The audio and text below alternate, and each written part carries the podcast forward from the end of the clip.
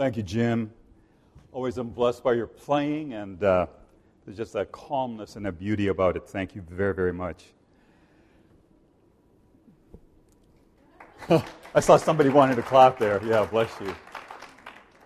Good morning again to everyone. That was such a surprise for Dave and Patty and Ruthie and I. And thank you all, uh, Eagle Nesters. I think we're all Eagle Nesters for life, but uh, thank you for that, that wonderful, uh, kind recognition. We, we bless you and we thank you for that. It was great to hear from David and Heather.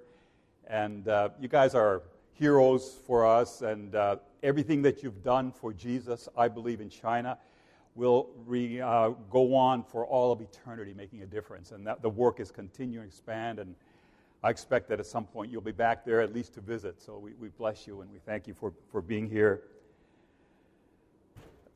I want to especially recognize a, a special person here this morning.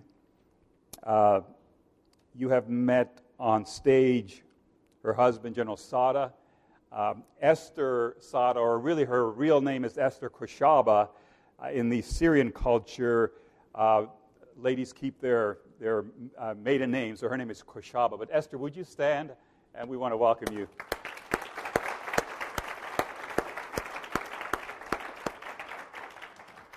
You know, General Sada is a, is a great hero uh, to, to many of us. He uh, uh, publicly disagreed with Saddam Hussein 18 times and lived to tell about it.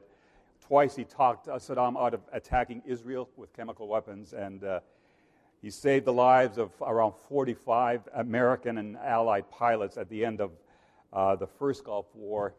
And so, a heroic life. But Esther, you are just as much of that heroic life. You stood behind and beside George and prayed for him. And so, we, we honor you and we bless you. I want to again thank all of you for praying for me during this season of my life. Uh, it's, it's been an amazing time. And in fact, what I'm going to share this morning is kind of some reflections on, on what's been happening in my heart during these days, during these months. And uh, I want you to know that I'm, I'm doing uh, much, much better. I can, I can walk, you know, pretty, pretty well. And I thank the Lord for that. And uh, I, it's, it's really difficult to, to just say that I'm stronger one day uh, and then I mean the next day a little bit stronger, but I know that every week I'm making progress. Like this morning, I was up before six. I was on my bike. Uh, Kirk, you'll be pleased to hear this. On my bike on a stationary trainer, did about 20 minutes. Then I did my workout. So about 45 minutes I was working out this morning. So that's my morning routine, and uh, my my leg is getting stronger incrementally and I believe sincerely and fully and completely that my healing is because of the excellent work of a godly surgeon, the team that worked with him, and the prayers of the saints. And, and I, I just can't thank you enough. I'm just, I'm just overwhelmed when I think that many of you have prayed for me faithfully and even daily. And so thank you, and thank you for your ongoing prayers that the Lord will continue to perfect the work that He has begun in, in me and in all of us. I mean, we are uh, in process. You know, none of us have, have arrived, as it were. There's, there's so many things I'd like to share, but can I just very briefly, know, that I mentioned Esther's name, uh, talk about Iraq? As, as you know, uh, the Syrian crisis has spilled over into that entire region. The United Nations now calls the Syrian refugee crisis the largest humanitarian crisis in the history of the organization. So, uh, over 3 million Syrians have been displaced uh, beyond the borders of Syria, 8 million inside their country, close to 200,000 have been killed. And in the very recent past, a huge amount of ethnic Christians have become IDPs, internally displaced persons inside of Iraq, leaving the old Nineveh, which is now called Mosul, the Nineveh Plain, and the many Christian villages in that region. They flooded into uh, northern uh, Iraq into Kurdistan, into Erbil and other cities, and they are living in the most difficult, unimaginable conditions. Some are living in abandoned buildings, some uh, in partly constructed buildings. Hundreds have taken over school buildings. Uh, some, uh, one, one church is taking care of a thousand families, 200 living right on campus, on the church campus, many of them sleeping under the stars at night. Another Assemblies Church cares for 500 families, 70 of them living actually in the church building. uh, the pastors emptied all of their offices and, and opened it up to those who could fit in. Uh, one of the uh, great brothers that works with us just gave us some recent reports. He had just visited a school hall where he found about 100 refugees, two toilets for the 100 of them. In fact, disease is a huge, huge problem uh, for these thousands of people that are displaced. Uh, they, they came uh, with virtually nothing on their, uh, with them except the clothes on their back, confused as to what had happened and more confused as to what the future holds for them. So uh, they're living in these conditions. Uh, the, our, our, our, brother Aram described one hall where 100 people are living. They are, are using mattresses to carve out little uh, four square meter sections. That'd be two meters or two, two yards in each direction. People, uh, families of five, living in those kinds of tight quarters. Five or ten of the, the, the families had expectant uh, ladies who are just about to give birth. I mean, those kinds of conditions. They described the people uh, that were on Sinjar Mountain. Some of the children were actually trying to drink or trying to get milk from female dogs, just, just drinking, uh, trying to get something to sustain them. They were picking up cigarette butts. Children were putting them in water just to eat something, to put something into their, their stomach. So I could go on and on, but I just wanted to say please continue to pray for uh, especially the ethnic Christians who are, in, in many ways, brothers and sisters. They don't know the Lord the way we do, many of them, but they are proud to be Christians. They've been Christians for a thousand years, their families have. And we're believing that at this very critical and dark moment, there is a great opportunity for them to come to know Jesus in a very personal way. Uh, shared another story, a wonderful story of a young man he'd been reaching out to, and and he called Aram and said, Where, I haven't heard from you. Where are you? And he said, Well, I'm taking care of the refugees. I mean, I'm working really, really hard. He said, Well, can I come with you? And he came with him. And Aram and Anada were sharing Jesus with just scores of refugees, telling them, We're doing this because of the love of Christ. And this young man was so impacted. He said, I want to, I want to become a Christian. I, I, I just, I just, I'm so excited about what you're doing. And so the next day, after Aram had given him a Bible to read, he said, I want to receive Jesus. I want to be baptized. So, I mean, those kinds of things are happening. Not in big numbers yet, but they're happening. And so it's a very critical and amazing moment uh, in uh, northern Iraq. So continue to pray for all those who are working there and for not only ethnic Christians, but for the Yazidis, for the Shabaks, for the uh, Sunni Muslims. I mean, there's a whole close to 850,000 that have come to Kurdistan over the last uh, year and a half.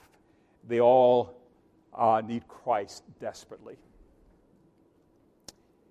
As many of you know, uh, you know what? I've got some things I'm going to share, and I know that the clock is going. So when it's about time to stop, I'll just stop. So I'll, I'll just don't don't uh, be concerned if if you're thinking that hey, we're not uh, getting to the ending point. Well, the ending point will be when it's time to stop. But uh, I uh,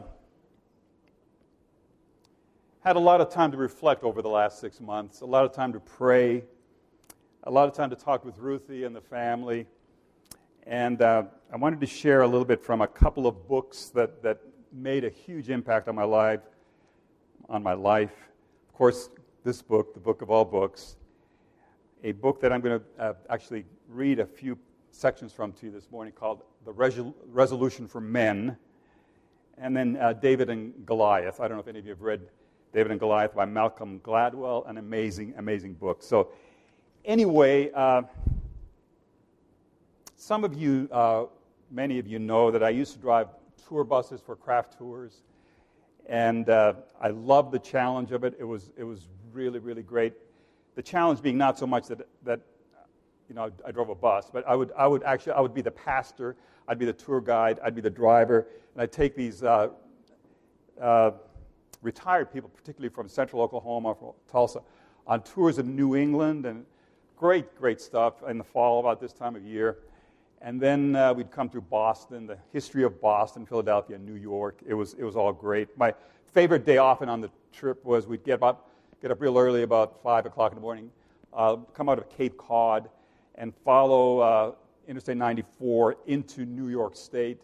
We'd come into uh, the New York metro area, cross the East River into Upper Harlem, and then I bring uh, this group of Oklahomans who had never probably been east of the Mississippi from Harlem down Fifth Avenue, past Central Park, and into all the glitz and the energy and the crowds and the taxi cabs and everything that happens in Midtown uh, Manhattan. Some of you are Sonics, you know what it's like there. And then we make our way slowly, and I mean, these people are just gawking everywhere. What is, what is happening? We'd get down to Battery Park right across from uh, the Statue of Liberty. Yes, those were great times. I loved them. And uh, I remember coming back uh, from one tour, and I'd always get with Mr. and Mrs. Kraft, give them a report, and I always thought I you know, did a pretty good job. I, I worked at it really, really hard. On one occasion, I came back and uh, gave the report. A lot of great things happened. I don't even remember what went wrong on this particular tour, but there, there was some incident, and the Lord has actually totally washed that away. I don't, I, don't, I don't remember what it even was, so I can't even honestly tell you. But Mrs. Kraft, as we reviewed the trip on that particular time, said uh, a couple of words that just were so, so uh, had such a sobriety to them I still remember them to this day. She said, Joel, it happened on your watch. You were the one responsible on that particular tour. Again, it was, it was not a life and death thing. It was probably somebody that was kind of upset. Maybe they didn't get to see something that they were supposed to. I'm, I'm not really sure what it was. But uh, that phrase has stayed with me. And in fact, if I don't get to say much more today, I want to give you the summary before we get to what I was going to say. I'd like to speak to us for just a few moments about the reality that one day we will give an account on how we did in our moment on our watch. Did we carry out our mission effectively and faithfully? So let's get started. I'm going to take you on another tour to Washington, D.C. Many of you have been there. If you've not, when you go, please see the Lincoln Memorial. It's an amazing place. See it late at night when you're tired, perhaps when nobody else is there, and very likely you'll just be weeping at the, the beauty and the depth and the incredible uh, leadership of uh, Abraham Lincoln. When you, when you read the uh, Gettysburg Address and the second inaugural address etched in the marble of that beautiful place. But I, I hope also that you will at, attempt to make a trip to Arlington National Cemetery. You need to be there to see the changing of the guard. The guard is changed every hour on the hour, October, 3rd, October 1st through uh, March 31st, but from April 1st through September 30th, the guard is changed every 30 minutes. So you get a lot of chances to see the changing of the guard. The Tomb of the Unknown was completed in 1926, and the honor guard duties are handled by the 3rd U.S. Infantry Regiment, uh, the oldest infantry unit in the Army active since 1784. They're aptly known as the Old Guard.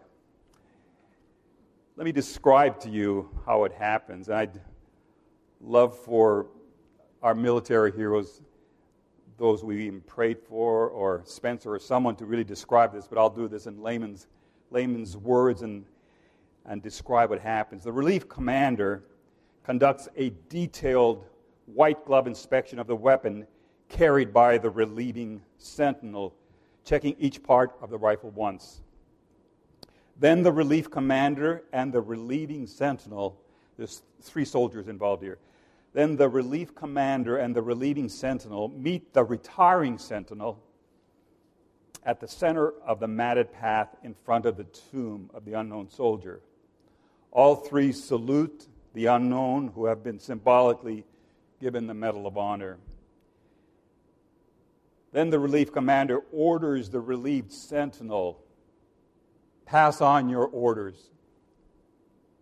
The current sentinel, sentinel commands post and orders remain as directed. The newly posted sentinel replies, orders acknowledged, and steps into position on the black mat. When the relief commander passes by, the new sentinel begins walking at a cadence of 90 steps per minute. The tomb guard marches 21 steps down the black mat behind the tomb, turns, faces each faces east for 21 seconds, turns, faces north for 21 seconds, then takes 21 steps down the mat and repeats the process. After the turn, the sentinel executes a sharp shoulder arms movement to place the weapon on the shoulder closer to the visitors to signify that the sentinel stands between the tomb and any possible threat. Of course, you know 21 was chosen because it symbolizes the highest military honor that can be bestowed the 21 gun salute. At the end of his watch, which is uh, about probably 17 minutes or so, the same procedure is repeated exactly as I described it above. The new relief commander orders the now being relieved sentinel pass on your orders. The current sentinel commands post and orders remain as directed. And the newly posting sentinel replies, orders acknowledged. That same procedure with the same commands has been going on for decades at least since 1948. You know, when we signed up for the Lord's Army, these are the orders we received. You know them so well. All authority in heaven and on earth has been given to me. Therefore, go and make disciples of all nations, all ethnic, all ethnic groups, baptizing them in the name of the Father and of the Son and of the Holy Spirit, and teaching them to obey everything I have commanded you. And surely I am with you always to the very end of the age. This week I checked with Jim Garrett, our in house theologian and Greek scholar, uh, just about, about you know, the, what, what the tense of the verbs is in the passage. And Jim explained to me, and many of you know this, the word go is actually a participle, and its more complete meaning is if, when, and as you go. And this participle is typically translated in the imperative, in the commanding sense. And so uh, the, uh, the way we need to understand this is if when and as you go, make, that is in the imperative, make disciples of all nations, baptizing them in the name of the Father and of the Son and of the Holy Spirit, and teaching them to obey everything I have commanded you. And surely I am with you to the very end of the, end of the age. The command is to make disciples. The command is to go and keep on making disciples nothing has changed. The post and orders remain as directed. Our role on the day that we received Christ and today should be to say, orders acknowledged. We are to continue to go. We are to continue to make disciples of all nations.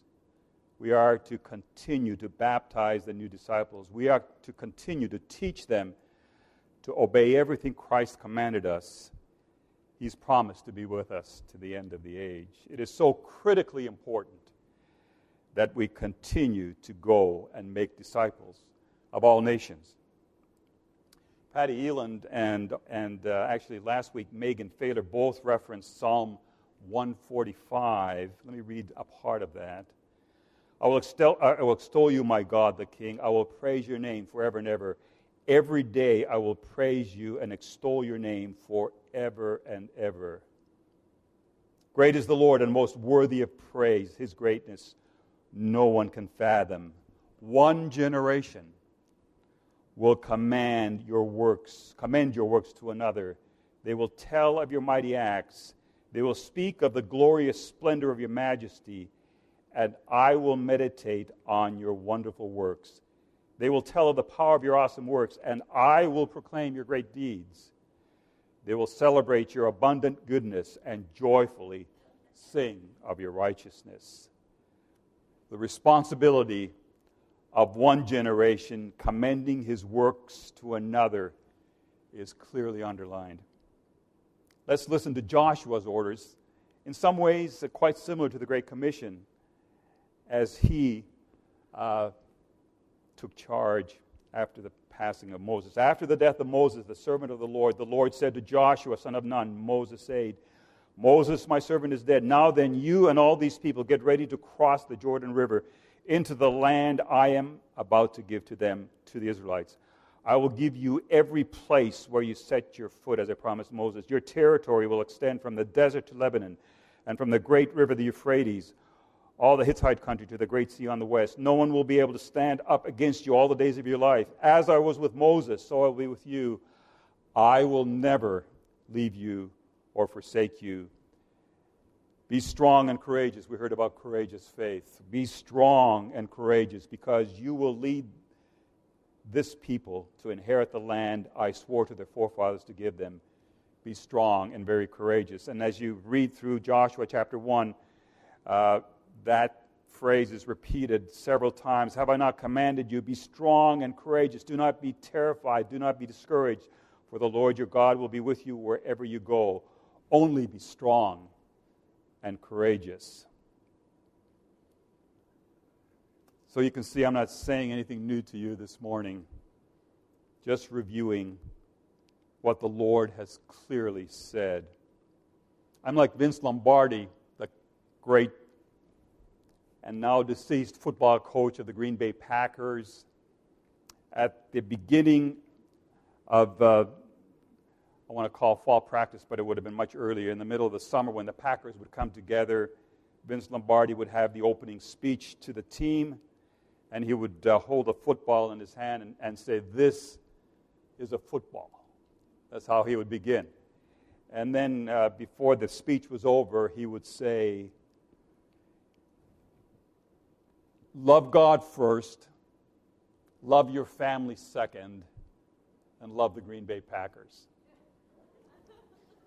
And so uh, I'd like to echo uh, Vince Lombardi this morning uh, to say, uh, you know, we are to love God first, we're to love our families, and that we are to love His church and see it established not only here, but in every ethnic group. We do need to remind ourselves this moment is our moment. This is our watch. We'll not get another. This life will soon be past, and only what's done for Christ will last. That's a famous phrase, and it's true. We need to take responsibility for our generation. And this will not necessarily mean the same thing for each of us. For some of us, it's to uh, perhaps, perhaps the Lord is saying to you, uh, you need to be reaching out in a new way to your children. And I want to say, uh, in the midst of all what I'm saying, there is no condemnation for those in Christ Jesus. We need to uh, rejoice. The Holy Spirit does not condemn. The Holy Spirit is our comforter, our guide, our counselor. We get to do these things. We get to be on Jesus' team. The Holy Spirit inspires us. That same Spirit that raised Jesus from the dead courses through our veins. And uh, we get to be co laborers with Christ. We get to be his ambassadors. We get to be his emissaries. We get to tell the greatest message man has ever heard to those who are lost and undone here at home and at the ends of the earth. So as we move into this fall season, and uh, I can't, further uh, emphasize enough what uh, Bill already said about uh, the opportunities that we have here at TCF, and especially uh, the fall seminar, Living Courageously in a Declining Culture. Let's avail ourselves of these opportunities that we can continue to be effective to go into all the world. You know, Oral Roberts years ago spoke of going into every man's world. You'll remember that phrase. All of us from ORU, ORU grads remember that. For many of us, going into the world is going into our world here in Tulsa. Think of the people that live on your block. Think of the people that the Lord is reminding you of this morning. Jerusalem, Judea, and the other parts of the earth is great, but nothing is wrong with reaching out to Jerusalem, to Tulsa, if that's where God has you planted, if that is where God has placed you.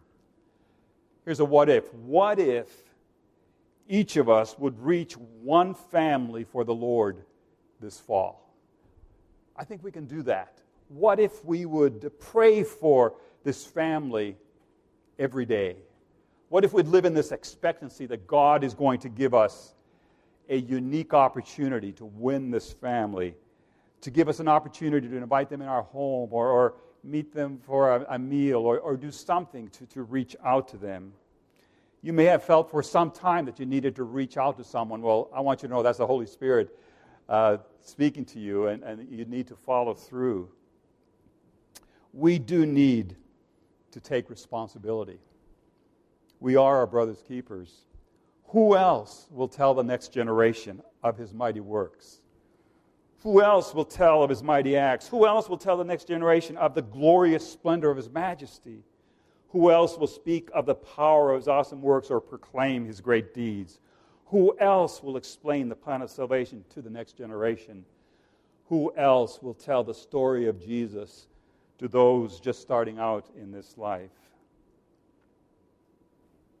How do we do it? How do we take responsibility for our generation on our watch? As I already mentioned, I, I read a number of books. In the early days of my recovery, as a, it was a spiritual retreat for me. I wouldn't choose to do it that way again, but it was, it was a special, special time.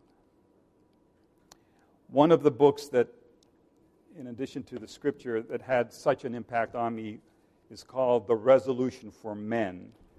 I bought a copy for each of my son in laws, wrote a personal encouragement to them in it, and wanted them as well to benefit uh, from the challenge. This book has challenged me in some ways to the core of my being. And I, I just want to read a little bit uh, for you from it, and uh, I'm watching the time as well. I already mentioned Joshua's name. The Old Testament leader Joshua was a man of resolution. He knew who he was and what his responsibilities were. Time and again, his boldness, faith, and courage rallied the fearful, forgetful men of Israel to battle and conquest. Finally, standing before them near the end of his life, delivering a farewell, farewell address to his countrymen, his wholehearted resolve and commitment to God as the leader of his family still showed through when he said, If it is disagreeable in your sight to serve the Lord, choose for yourselves today whom you will serve, whether the gods which your fathers served, which were beyond the river, or the gods of the Amorites in whose land you are living. But as for me and my house, we will serve the Lord. Throughout history, men who lived incredible lives and left great legacies did it intentionally. They knew that men do not stumble upon integrity or accidentally find themselves being faithful to God. Passivity merely leads to futility. A man cannot be passive about what Scripture tells him to. A man cannot be passive about what Scripture tells him to do for his family and expect to be found faithful to God in the end. He must see with spiritual eyes and realize that future generations are directly impacted by his daily decisions. God's Word is calling us to man up, to be all He's created us to be, and do all He's prepared for us to do.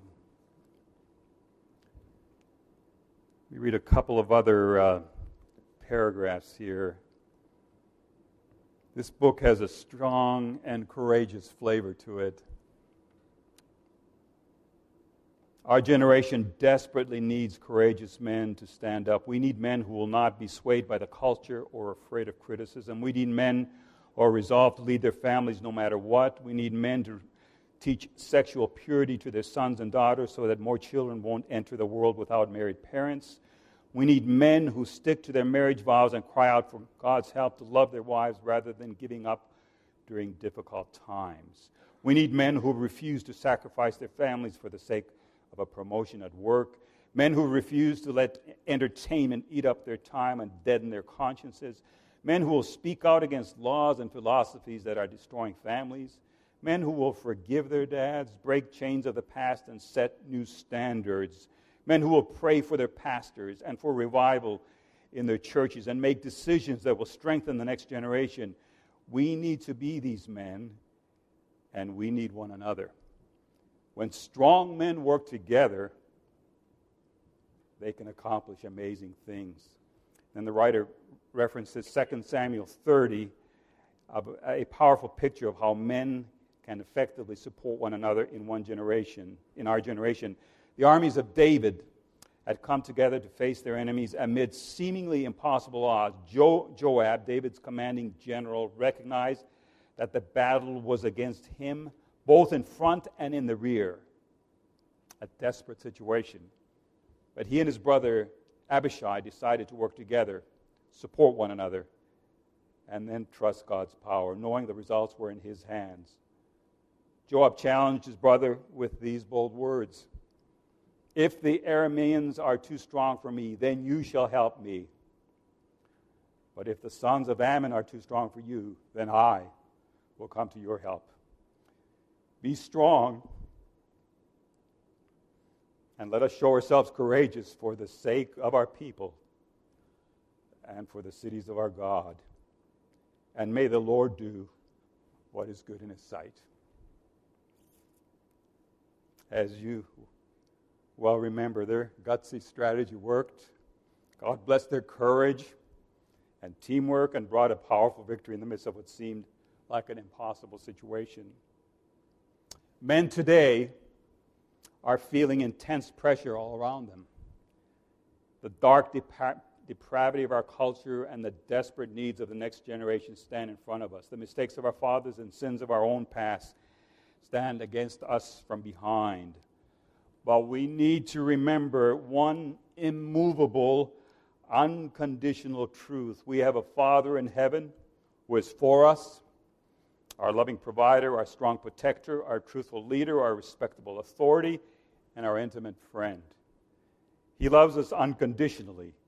He alone is a majority, and the battle always belongs to Him. For if He is for us, it doesn't matter who is against us.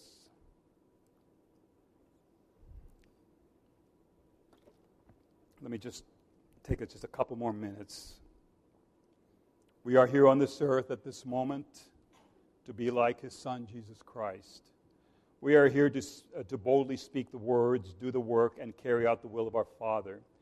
Regardless of what our culture says, regardless of what other men do, we must be courageous to lead our marriages and our families for the sake of the one we represent and for the sake of the generations that, we, that will come after us. We must learn to stand up together, become men of resolution, and boldly say, If my battle gets too strong for me, then you shall help me. But if your battle is too strong for you, then I will come to help you. Be strong, and let us show ourselves courageous for the sake of our people and for the cities of our God, and may the Lord do what is good in his sight. Let me just uh, kind of wrap this up by. Uh, especially for the men, uh, read the chapter titles. I think you'll be really challenged. Why we need men of resolution, a lifelong vision of fatherhood, becoming a chain breaker, resolve to be a man of responsibility, resolve to lead your family, resolve to love your wife, resolve to bless your children, resolve to live with honor, resolve to fight for justice, resolve to demonstrate love, resolve to provide for your family, resolve to reconcile with your past, resolve to live with integrity, resolve to be found faithful, resolve to leave a legacy. You realize the scripture makes it clear that a man is an image bearer of God? What an amazing thought that is. Genesis 1:26 Let us make man in our image according to our likeness. God specifically formed man in such a way that he sees his very likeness in us. What an honor and what a mysterious privilege. For though men and women are clearly equal before God, neither of them more valuable to him than the other. The scriptures do indicate a difference in the unique way a man bears God's image and brings him glory that is a part of this manhood. A man is the image and glory of God, and the woman is the glory of man. As an image bearer of God, how are we advancing the gospel message on our watch? You know, we don't have to wait until we have it all together. God doesn't look for perfect men or perfect women. He looks for those who have committed their lives to Christ, who are available, and who are uh, prepared for the Lord to continue to do his work of perfecting us as we are in the fight going forward. The last chapter in this book is entitled Resolve to Leave a Legacy. I think all of us men, this kind of sounds like a Father's Day message, but I think the ladies are benefiting as well. We want to spend the rest of our life preparing to stand before God. That day will come and hear Him say, Well done. Every father is first to be a faithful follower of Christ, second, a faithful husband, third, a faithful father and then a strong spiritual leader in the world. We go forward intentionally with courage and resolve. Terry Law says the Lord opens doors for those who will go. But the noble man makes noble plans, and by noble deeds he stands. Jesus' core values were to seek and save the lost, to build the church, to destroy the works of the devil, and to do only those things that pleased his Father. We need to continue to make those core values our own as well. God bless all of you. Be strong and courageous. The battle is the Lord's, and He is with us. Let's, let's really seize the moment this fall. I just have a sense of excitement. Uh, God is doing some wonderful things in our midst. And let's uh, realize that uh, there are people that we have a direct impact on and influence. Um, just like the young boy in Iraq who saw Nader Narim sharing Jesus. He said, I want to become a Christian. I love what I see in you guys. There's people like that here in Tulsa, and we know them. They just need to have some more interaction with us. God bless you. Thank you.